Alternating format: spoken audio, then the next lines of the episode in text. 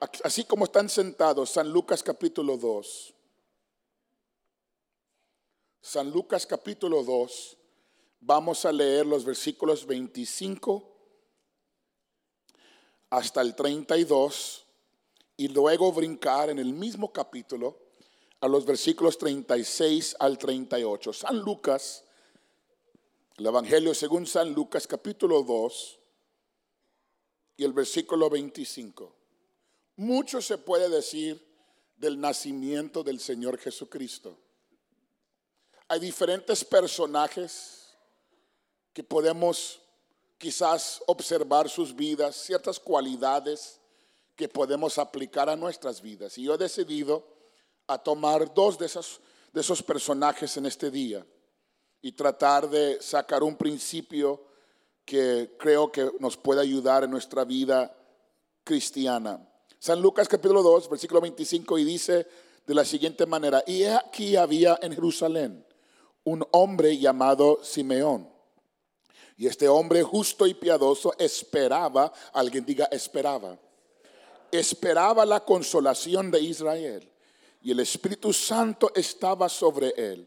Y le había sido revelado por el Espíritu Santo que no vería la muerte antes que viese al ungido del Señor. Es decir, el Cristo, el Mesías. Y movido por el Espíritu, vino al templo.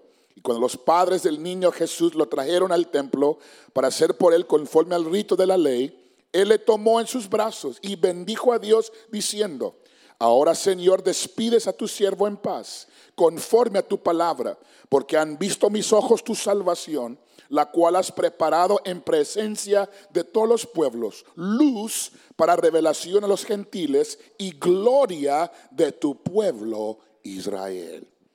Y ahora vamos a brincar al versículo 36 del mismo capítulo 2 de San Lucas. Dice, y estaba también ahí Ana, profetisa, hija de, de Fanuel, de la tribu de Aser, de edad muy avanzada, pues había vivido con su marido siete años desde su virginidad y era viuda hacia 84 años y no se apartaba del templo sirviendo de noche y de día con ayunos y oraciones. Esta presentándose en la misma hora, daba gracias a Dios y hablaba del niño a todos los que esperaban, alguien diga esperaban, la redención en Jerusalén. La última vez que estuvimos aquí ministrándoles, tocamos sobre el punto de la esperanza. Y cuando comenzamos a orar y estudiar el Señor me regresó a ese punto y quisiera nomás seguir en ese mismo sentir, en ese mismo tema en este día, hablándoles bajo eh, esta, este título, La esperanza esta Navidad. La esperanza esta Navidad. La Navidad es uno de mis favoritos tiempos del año.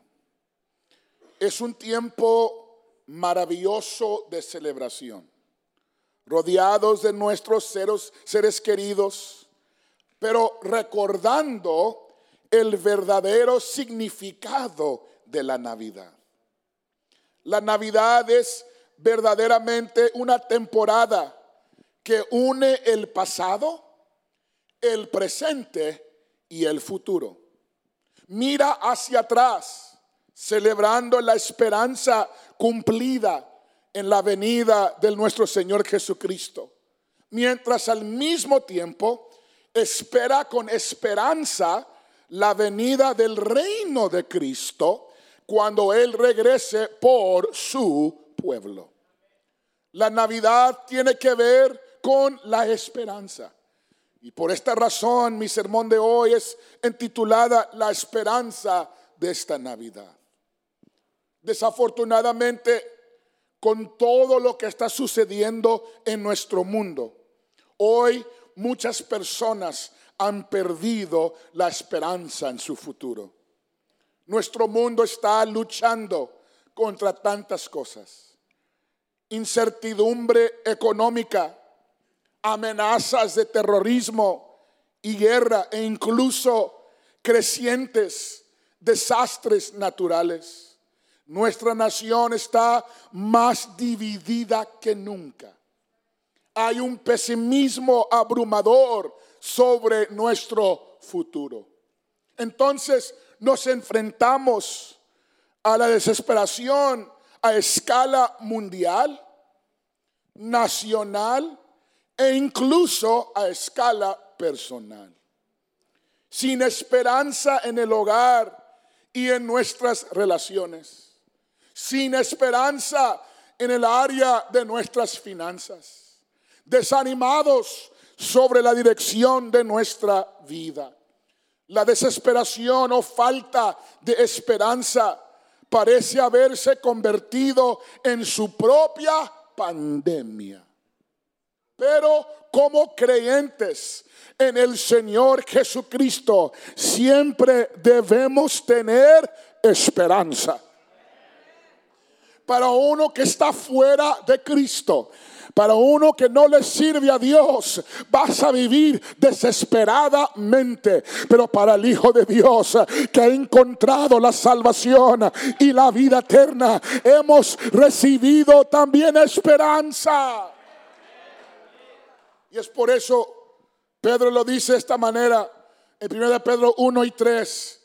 Bendito el Dios y Padre de nuestro Señor Jesucristo, que según su grande misericordia nos hizo renacer para una esperanza viva por la resurrección de Jesucristo de los muertos. Dice la palabra de Dios que nacimos de nuevo a una esperanza viva.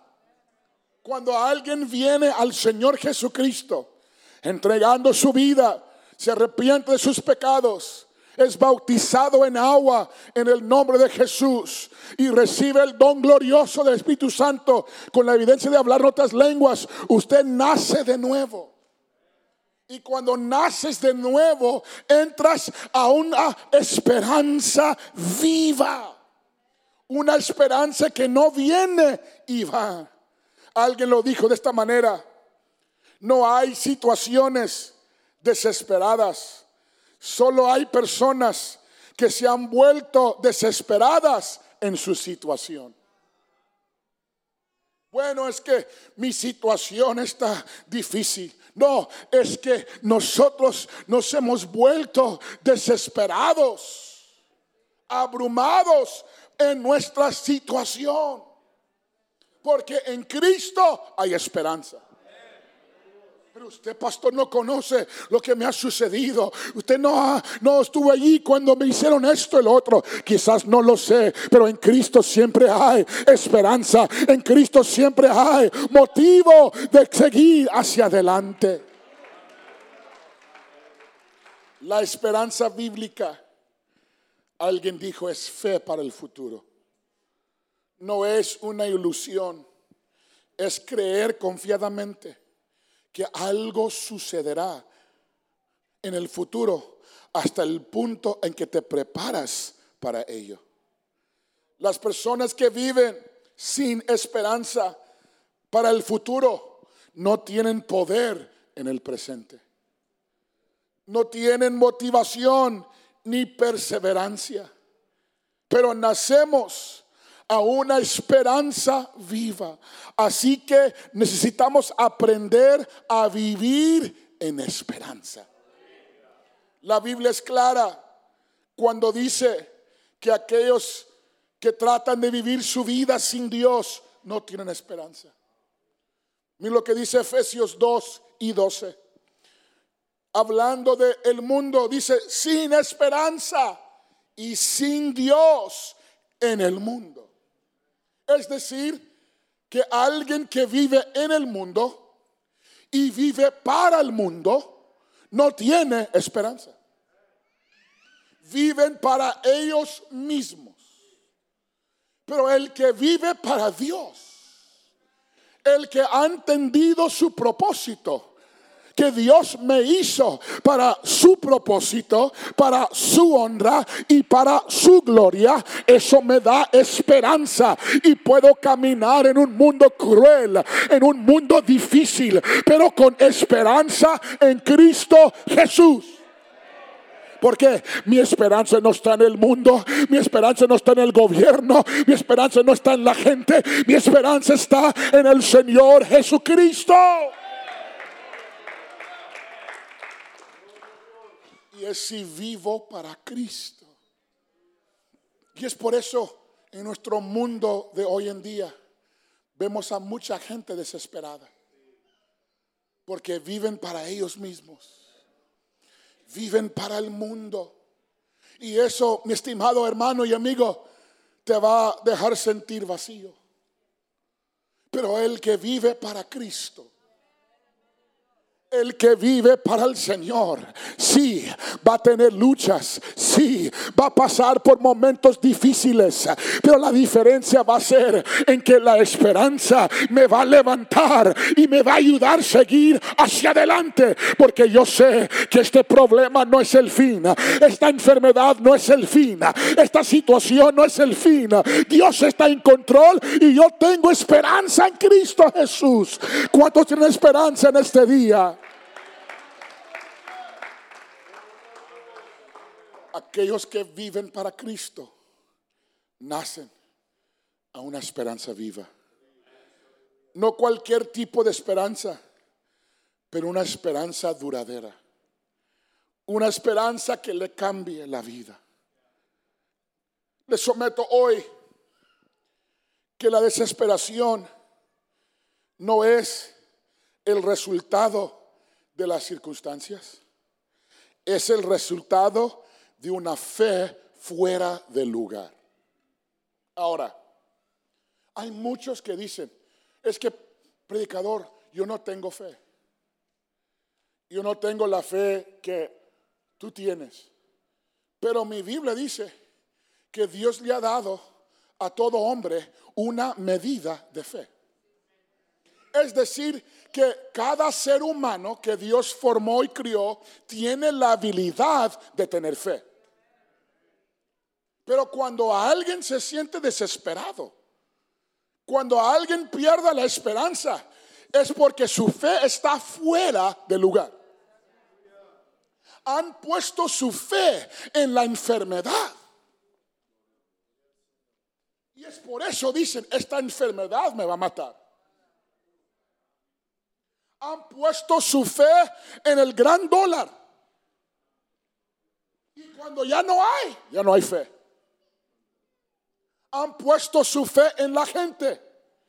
Y cuando quedan decepcionados por la gente, han perdido la fe. Es que su fe fue, ha estado fuera de su lugar. Pero cuando mi fe está anclada y bien puesta en la palabra de Dios, en el Señor Jesucristo, puedo seguir hacia adelante porque yo sé en quién he creído. Es el resultado de un fe fuera de lugar. Las personas que confían en otras personas para solucionar sus problemas están condenadas a la desesperación. Las personas que depositan su confianza en el gobierno están condenadas a la desesperación. No, es que, pastor, cuando regresa Trump, él lo va a arreglar todo. Yo no quiero echarle un balde de agua a sus esperanzas, pero déjame profetizarle a su vida. El gobierno va de mal en peor nunca se va a mejorar. ¿Sabe por qué? Porque el hombre está en control.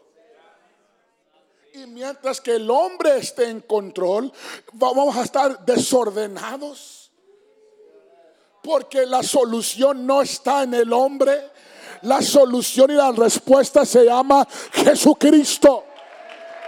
Ningún partido político puede sanar esta nación. Ningún candidato presidencial puede sanar los Estados Unidos. Solo hay uno que está sentado sobre su trono alto y sublime. Se llama Jesucristo. Él es la respuesta, no solamente para los Estados Unidos, Él es la respuesta para todo el mundo.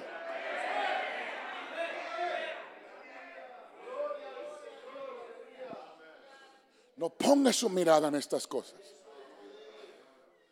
Te vas a quedar decepcionado siempre. Las personas que ponen su confianza en sí mismas están condenadas a la desesperación. Eso suena bien, pastor. Deme Biblia. Qué bueno que preguntes. Aquí le va. Salmo 118. Porque yo tengo vivo para todo, hermano. No se preocupe. Mejor, alguien diga mejor. Es confiar en Jehová que confiar en el hombre. Alguien diga mejor. Mejor es confiar en Jehová que confiar en príncipes. No dice que es una opción. No dice que es algo bueno. Dice que es algo mejor. Usted puede poner su confianza en un partido político. Pero en el cielo no va a haber republicanos ni demócratas. ¿Dónde van a quedar pues, pastor? No, no, no.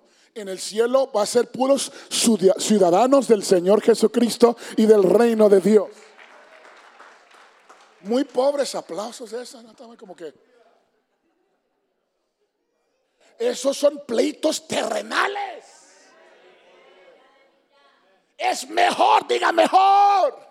Es mejor confiar en Jehová que en príncipes, que es decir, gente con poder en este mundo, gente con autoridad en este mundo. Es mejor confiar en Jehová que confiar en el hombre.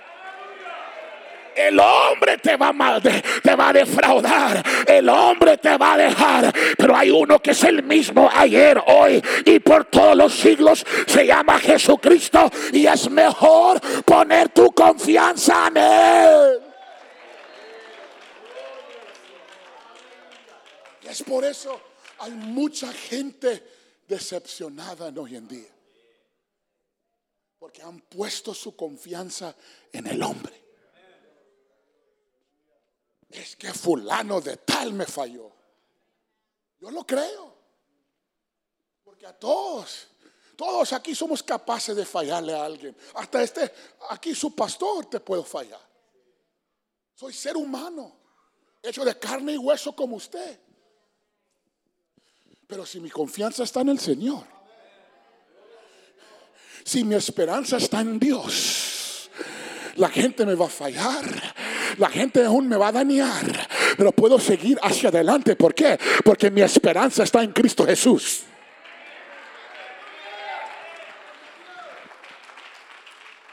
Ay, pastor, es que estoy decepcionado. Levántese y ponga su esperanza en Cristo. Que yo confiaba en fulano y me dijo, te prometo. Hasta me prometieron y no cumplieron. ¿Cómo que no? Son seres humanos, nunca van a poder llegar a, la medida de lo que usted espera de ellos. Pon tu confianza en el Señor Jesús. Tu esposo, tu esposa te van a decepcionar. Y hay gente que, uh, yo esperaba algo diferente en mi matrimonio, hermano. Bueno, ¿qué esperaba? Dulces y flores y, fresas, aromas así todos los días, bonitos. Estoy decepcionado.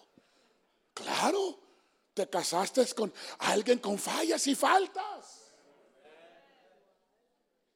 Tu esperanza debe de estar en el Señor Jesucristo.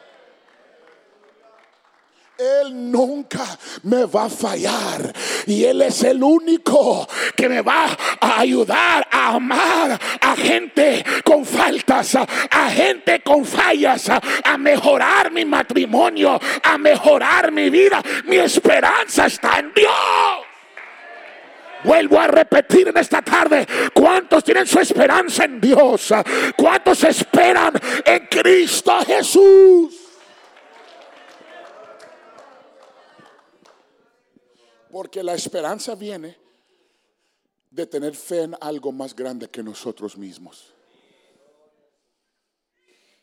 Tengo que poner mi esperanza en Dios. Ahora quiero predicar unos momentos, si me permiten.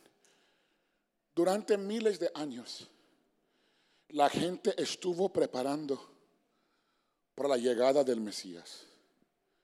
Los profetas del Antiguo Testamento habían escrito sobre un día futuro en el que Dios enviaría un Salvador a su pueblo.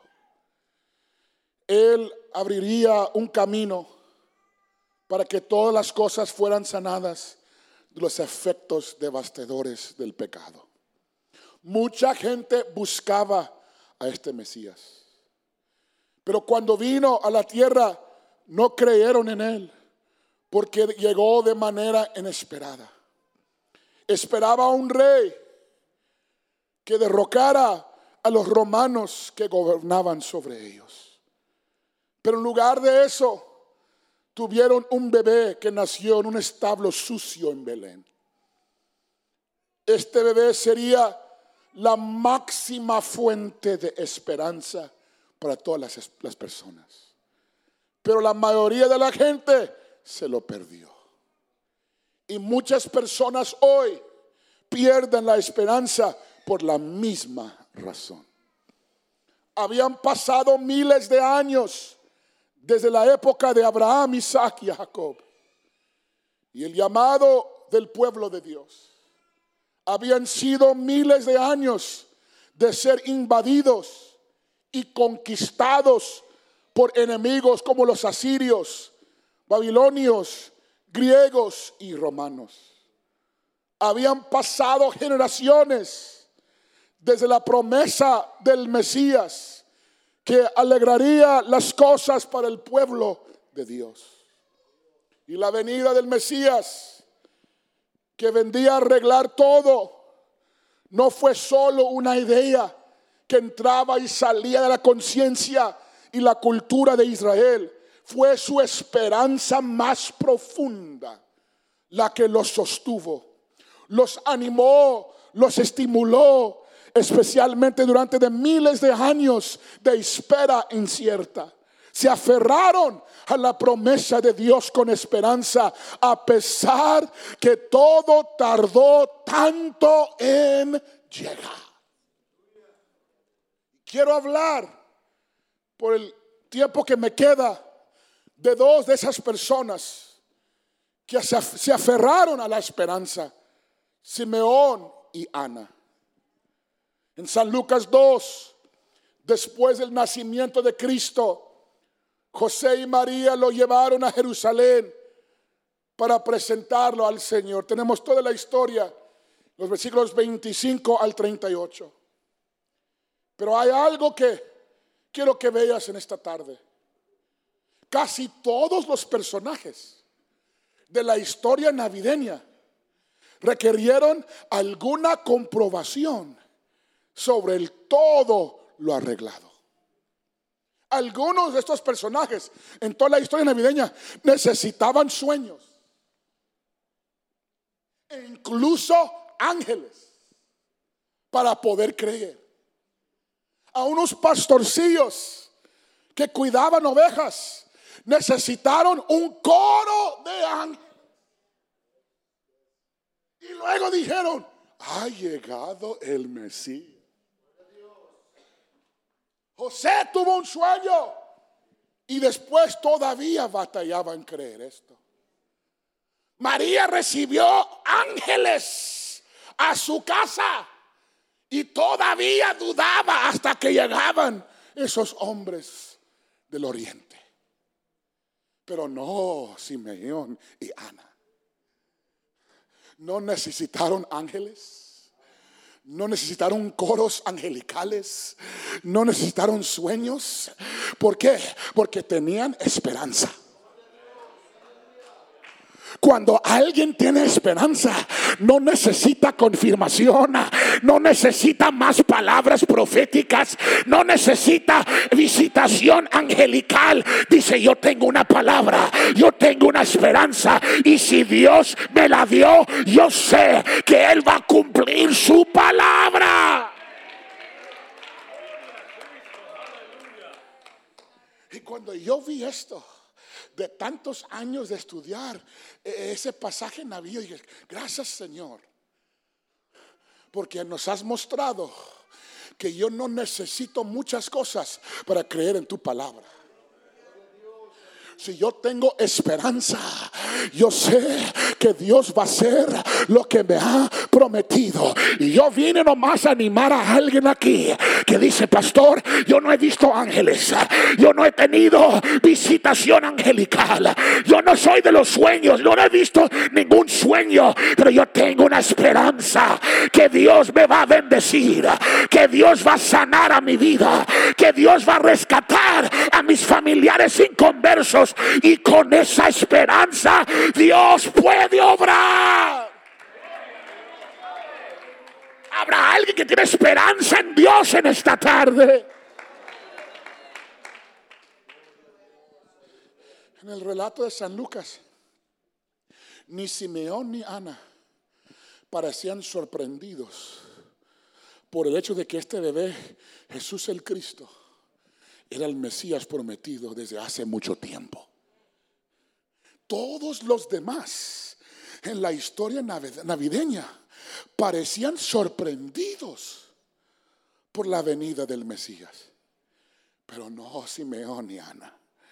Estaban llenos de esperanza. Y esa esperanza los preparó. Estaban esperando observando, escuchando y anticipando.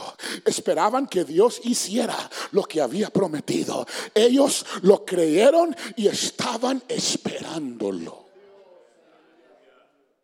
Tanto Simeón como Ana vivieron largas vidas y experimentaron muchas cosas, pero ambos vivieron en fe y en esperanza en Dios y se regocijaron, celebraron y infundieron nueva esperanza a las personas los que rodeaban, incluyendo a María y a José, quienes todavía estaban tratando de descubrir qué significaba ser los padres terrenales del Señor Jesucristo, el Mesías prometido. José y María vinieron por deber a la casa de Dios. Tenían que cumplir con la ley como buenos judíos. Y llegaron con mucho cuidado. Y yo creo con mucho temor. Pero cuando llegaron, Simeón, un hombre guiado, dice la palabra, por el Espíritu de Dios, comenzó a regocijarse porque al ver al niño Jesús, él entendía, ahí viene la consolación de Israel como Simeón. No hay ángeles, no hay coros, no hay sueños, no hay profetas al lado tuyo. No, es que tengo esperanza. Y cuando hay esperanza en uno, voy esperando, observando y anticipando lo que Dios va a hacer. Yo vine a predicarle a alguien que ha perdido su esperanza aquellos que necesitan esos coros angelicales. Que te has dicho, si el obispo no me llama y me saca de mi silla, no, yo no, no creo que Dios me está hablando. Si no lo escucho en voz angelical, yo sé que Dios se ha olvidado de mí. Son mentiras del diablo. Dios no se ha olvidado de ti. Has perdido la esperanza. Pero Dios me ha mandado a decirte en esta tarde, es tiempo de regocijar. ¿Por qué? Porque Dios te ve y Él va a hacer en tu vida lo que Él te ha prometido. Pero pastor, ha pasado los años, así como Simeón y Ana. Ya no veo la salida de esto. Tenga esperanza, tenga esperanza, porque Dios va a cumplir su palabra. ¿Qué fue lo que hizo que Simeón y Ana tuvieran tanta esperanza? Creo que hay, una, hay unas cosas aquí que me gustaría entregarles antes de, de ir. En primer lugar, número uno, la esperanza se basa en el carácter y las promesas de Dios.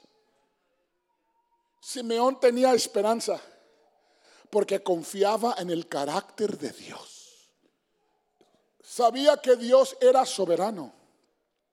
Ser soberano es ser Señor de todo.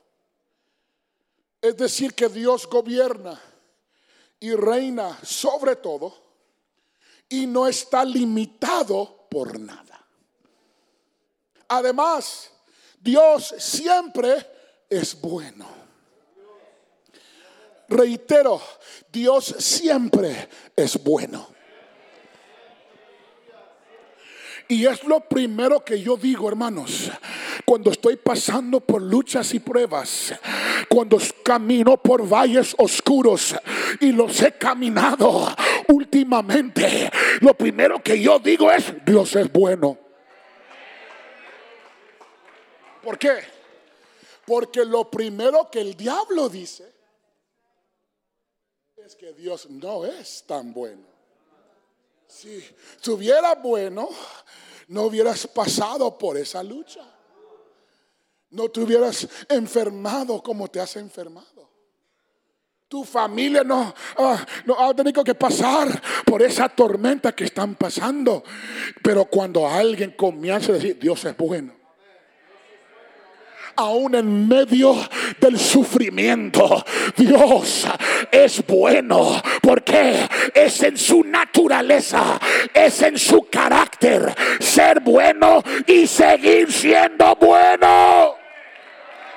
pero pastor, estoy enfermo. Dios sigue siendo bueno. Pero pastor, estoy luchando en este día. Dios sigue siendo bueno. Pastor, estamos sufriendo aún en medio del sufrimiento.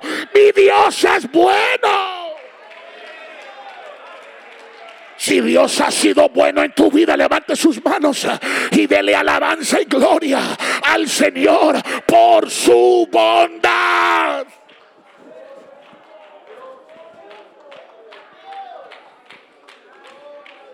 Él es bueno. Escúchame, diablo, mi Dios es bueno. Escucha carne, mi Dios es bueno. Escucha mundo, mi Dios es bueno.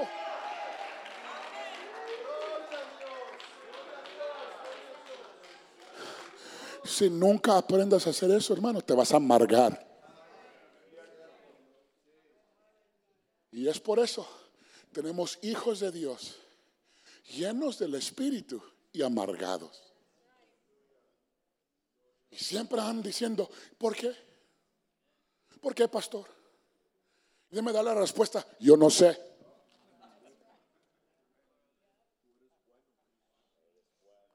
¿Por qué me sucedió esto? Yo no sé. ¿Y por qué Dios permitió esto? Yo no sé.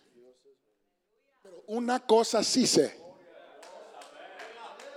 Ojalá alguien tomara esta palabra en esta tarde, porque esta palabra tiene el potencial de hacerte libre en este día en el nombre de Jesucristo. Una cosa sí sé, mi Dios es bueno. Dije, mi Dios es bueno y para siempre es su misericordia. Aunque esté en el valle. Escúchame mundo, mi Dios es bueno.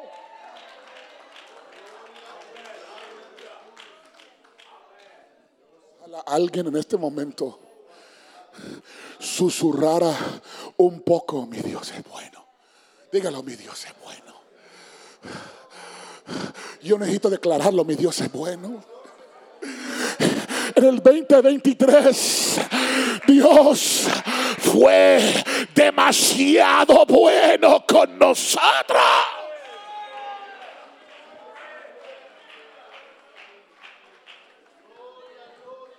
¿Cómo puedes decir eso, pastor? Cuando pasaste dos meses terribles y oscuros, Dios es bueno. Y tu familia ahorita en dolor, tu esposa destrozada, Dios es bueno. No digo que su bondad trajo esas cosas. No, en medio de esas cosas hemos experimentado su bondad todo aquel en esta casa que en el 2023 pasaste por algunas cosas, pero puedes atestiguar que Dios es bueno. Levante sus manos y dele alabanza a Dios. Así es, hermana Sazona. Dios es bueno. Así es. Así de Pastor Isaí García. Dios es bueno no me voy a amargar ni resentir con el con Dios ni con la iglesia. Dios ha sido bueno, él me ha guardado, él me ha protegido, él me ha bendecido y estoy en sus manos siempre. Hemos llorado en este año quizás como nunca, pero Dios es bueno. Alguien levante sus manos siento la unción de Dios. Shataya la la la la bacandaria la la la la lo lo lo lo lo lo lo. Lo acontecido trajo consolación a Israel. Shataya la la la la la bacaya. Sotoyo lo lo lo lo lo. Líbrame, Señor del resentimiento. Líbrame de amargura. Líbrame de esa mentalidad de ay de mí. No, tú has sido bueno. Tú sigues siendo bueno. Y para siempre es su misericordia. Yo les estoy predicando, hermano, lo que me ha levantado últimamente. Yo les declaro lo que ha trabajado en mi corazón últimamente. Dios es bueno.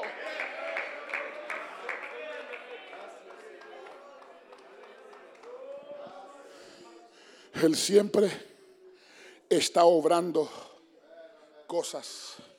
Escucha esto. Para mi bien y para su gloria. Eso es lo que Romanos 8:28 dice, que todas las cosas nos ayudan para el bien. Es decir, que todo que Dios permite es para mi bien y para su gloria. Yo prefiero quedarme en las manos de un Dios bueno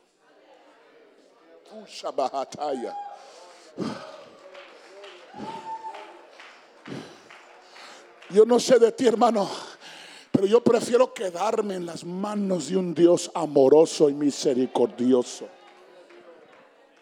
Me estoy adelantando, pero ya dejé las notas hace cuánto. Ana, interesantemente, tienes que ver muy de cerca ese pasaje. Es por eso cuando les digo que leen su vida, que la leen bien, hermanas. Porque si lo leas de cerca, ves algo interesante con esta mujer que nunca he escuchado a alguien predicar. Ella se casó muy joven, pero muy joven. Aún sin escuchar, escucharse demasiado fuerte. Era virgen cuando se casó. Es decir, que era muy joven. Se casó con el deseo de estar casada por el resto de su vida. De disfrutar de un matrimonio hermoso. Tener hijos. Una casa grande y bonita. Caminar con su viejito hasta el fin. Pasaron siete años y quedó viuda después de siete, ni cumplió los diez años de casada. Yo me imagino que, imagino que Ana estaba, oh, wow. Esto no era lo que yo esperaba cuando yo era joven. Esto no es parte de mis sueños. Si ya no hubiera sido algunos de nosotros, hubiéramos dejado las cosas de Dios, como algunos han hecho. Yo no esperaba esto cuando me bautizara, pastor. Yo no esperaba esta, estas situaciones en la vida cristiana. Me prometieron algo diferente. Y todo cambió. Dejo la iglesia. Dejo el camino apostólico. Dejo el liderazgo, el ministerio. Porque yo merezco una vida mejor. Ana no. En vez de irse de la iglesia, ella se escondió en la iglesia. No, no, me escucharon, no me escucharon, no, no, no. Algunos de ustedes ahorita están así. Un pie de salida y el otro aquí adentro. Mírenme mal y me voy.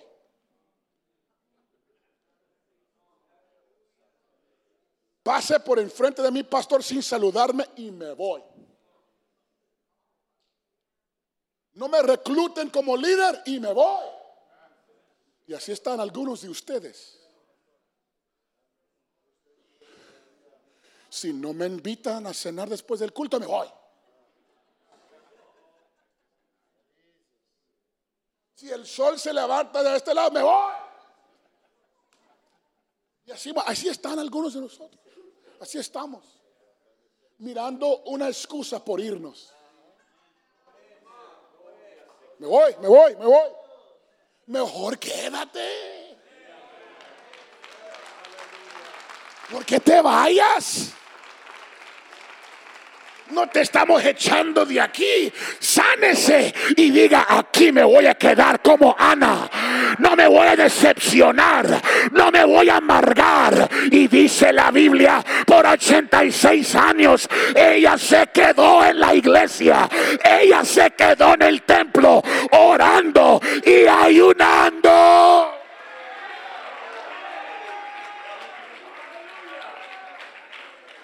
Dile al que está a su lado, quédese. ¿Por qué te vas? Quédese hermano, perteneces aquí en el pueblo de Dios. No esté buscando una, una razón un pretexto por irte de la primera o irte de la iglesia.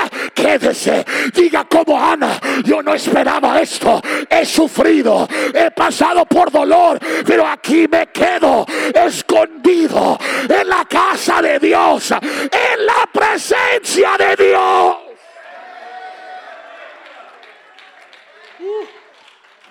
Levante sus manos por unos segundos. Siento la unción de Dios trabajando en esta hora. Aquí me quedo. Aquí me quedo. Batallando, pero aquí me quedo. Luchando espíritus, pero aquí me quedo. En la casa de Dios. Orando y ayunando hasta mi consolación. Sataya la la la bahaya. Porque la consolación viene. Su consolación viene cuando jamás lo espera.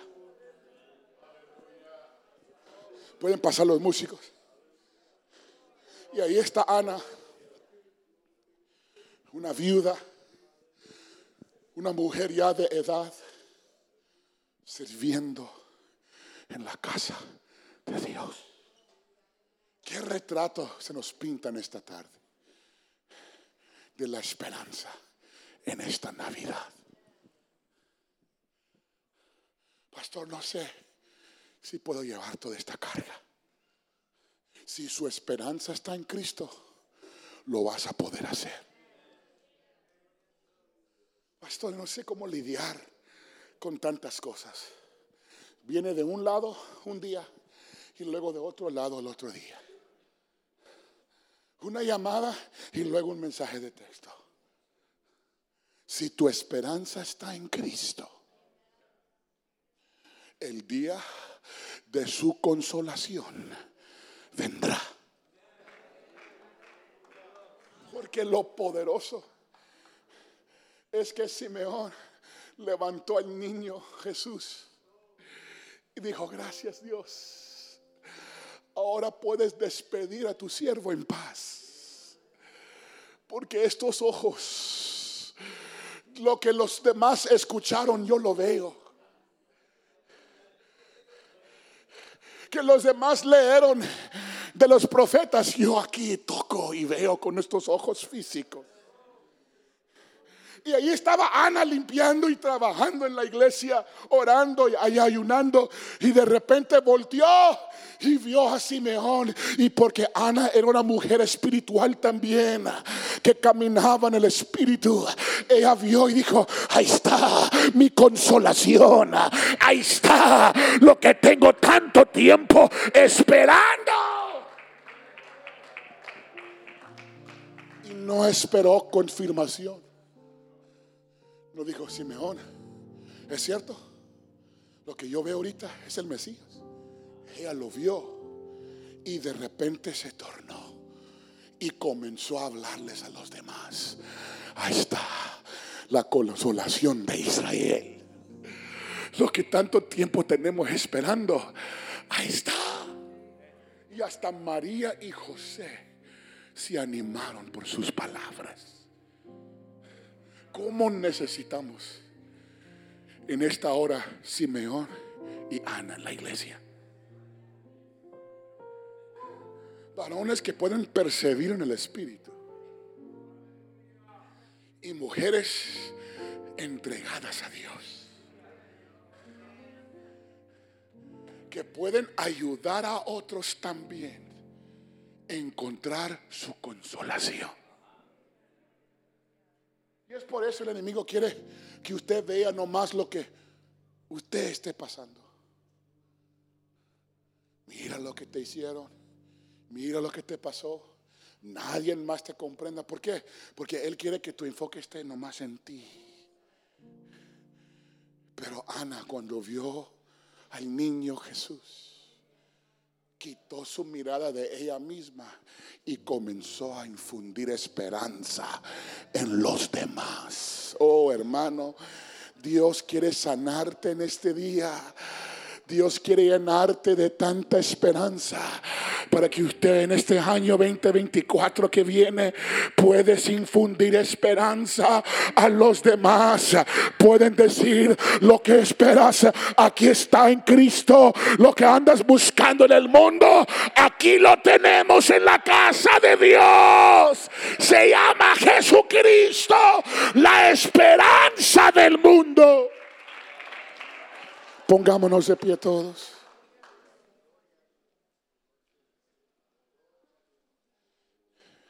Yo les he dado nomás la mitad de mi mensaje en este día. Pero quiero darles este último versículo. Si me pueden dar Romanos 15 y 4, por favor. Termino así, como están de pie. Este versículo me dio tanta esperanza unos meses atrás. Romanos 15, 4 dice, porque las cosas que se escribieron antes para nuestra enseñanza se escribieron, a fin de que por la paciencia y la consolación de las escrituras tengamos esperanza. Es decir, que Moisés levantó su vara y se partió el mar rojo para que usted y yo miles de años después pudiéramos entender que el Señor puede dividir los obstáculos en nuestro camino también. Que cuando José dirigió al pueblo a marchar alrededor de Jericó siete días, y el último día siete veces y que gritaran y que cayeran esos, esos muros de Jericó. Todo esto sucedió para que usted y yo pudiéramos entender que también Dios puede derribar muros en nuestras vidas. Esa viuda que en tiempo de escasez y hambre se iba a preparar algo para darle un pan a, a su hijo y ella y se iban a morir. Llegó el profeta y dijo, deme el pan primero. Y ella obedeció, le cocinó el pan. Y dice la Biblia que, que, Dios la sostuvo por toda esa escasez y hambre a ella, su hijo y al profeta. Eso fue escrito para que usted y yo pudiéramos entender que Dios está con nosotros en medio de escasez, en medio de tiempos difíciles. Porque todo lo que fue escrito antes fue para nuestra enseñanza. Fin de que por la paciencia, y escucha esto, la consolación de las escrituras. En este día, Dios quiere darle consolación a su pueblo. Pero déjame ayudarle para cuando no estás aquí en la iglesia. ¿En dónde vas a encontrar consolación, hermano? En las redes sociales, olvídese. Te vas a enfermar. Porque eso no es un mundo real. Un mundo falso que se presenta allí. Nomás el lado bonito de la gente. El lado bonito de esa familia. La consolación viene por medio de las escrituras. No por un predicador de YouTube. Y con todo respeto, no de un canto aunque los cantos y la alabanza es hermosa y necesitada en su lugar. Pero lamentablemente esta generación anda tratando de consolarse con cantos. Estoy buscando un canto para que me anime. Abre su Biblia, hay mucho ánimo ahí adentro. Y sabes lo que también te viene? Consolación.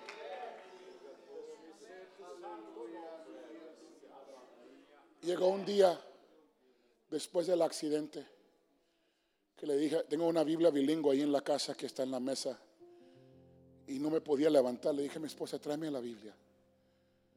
La abrí.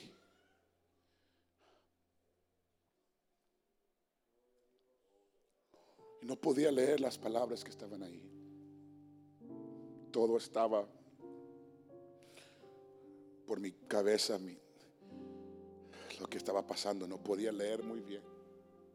Le dije, Señor, no puedo leer estas páginas, pero pongo tu palabra en mi pecho. Yo conozco las palabras que están en estas páginas. Yo las amo, yo las creo. Tócame, Señor. Sáname. Y esa Biblia, ahí nomás en mi pecho, me trajo consolación. Y pasando los días, lo abría y lo leía unos minutos y lo cerraba porque me dolía la cabeza. Y después un poquito más y un poquito más. No fue con todo respeto cantos que me trajeron consolación. No fue un personaje del internet que me trajo consolación. Fueron las escrituras. Las palabras escritas en ella que me trajo consolación. Ojalá en el año 2024 te enamoras de tu Biblia, hermano. Te enamoras de la palabra de Dios porque en ella vas a encontrar consolación. No es que, pastor, necesito más amigos, no necesitas más Biblia.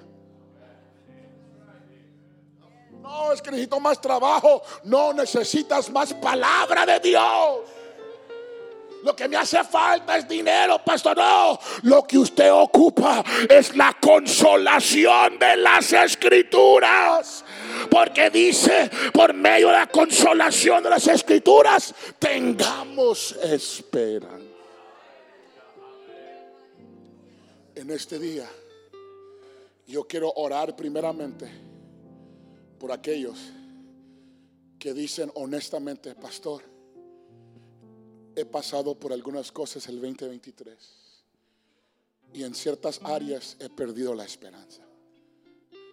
Y yo quiero salirme de este culto lleno de esperanza. ¿Por qué no pases aquí de pie?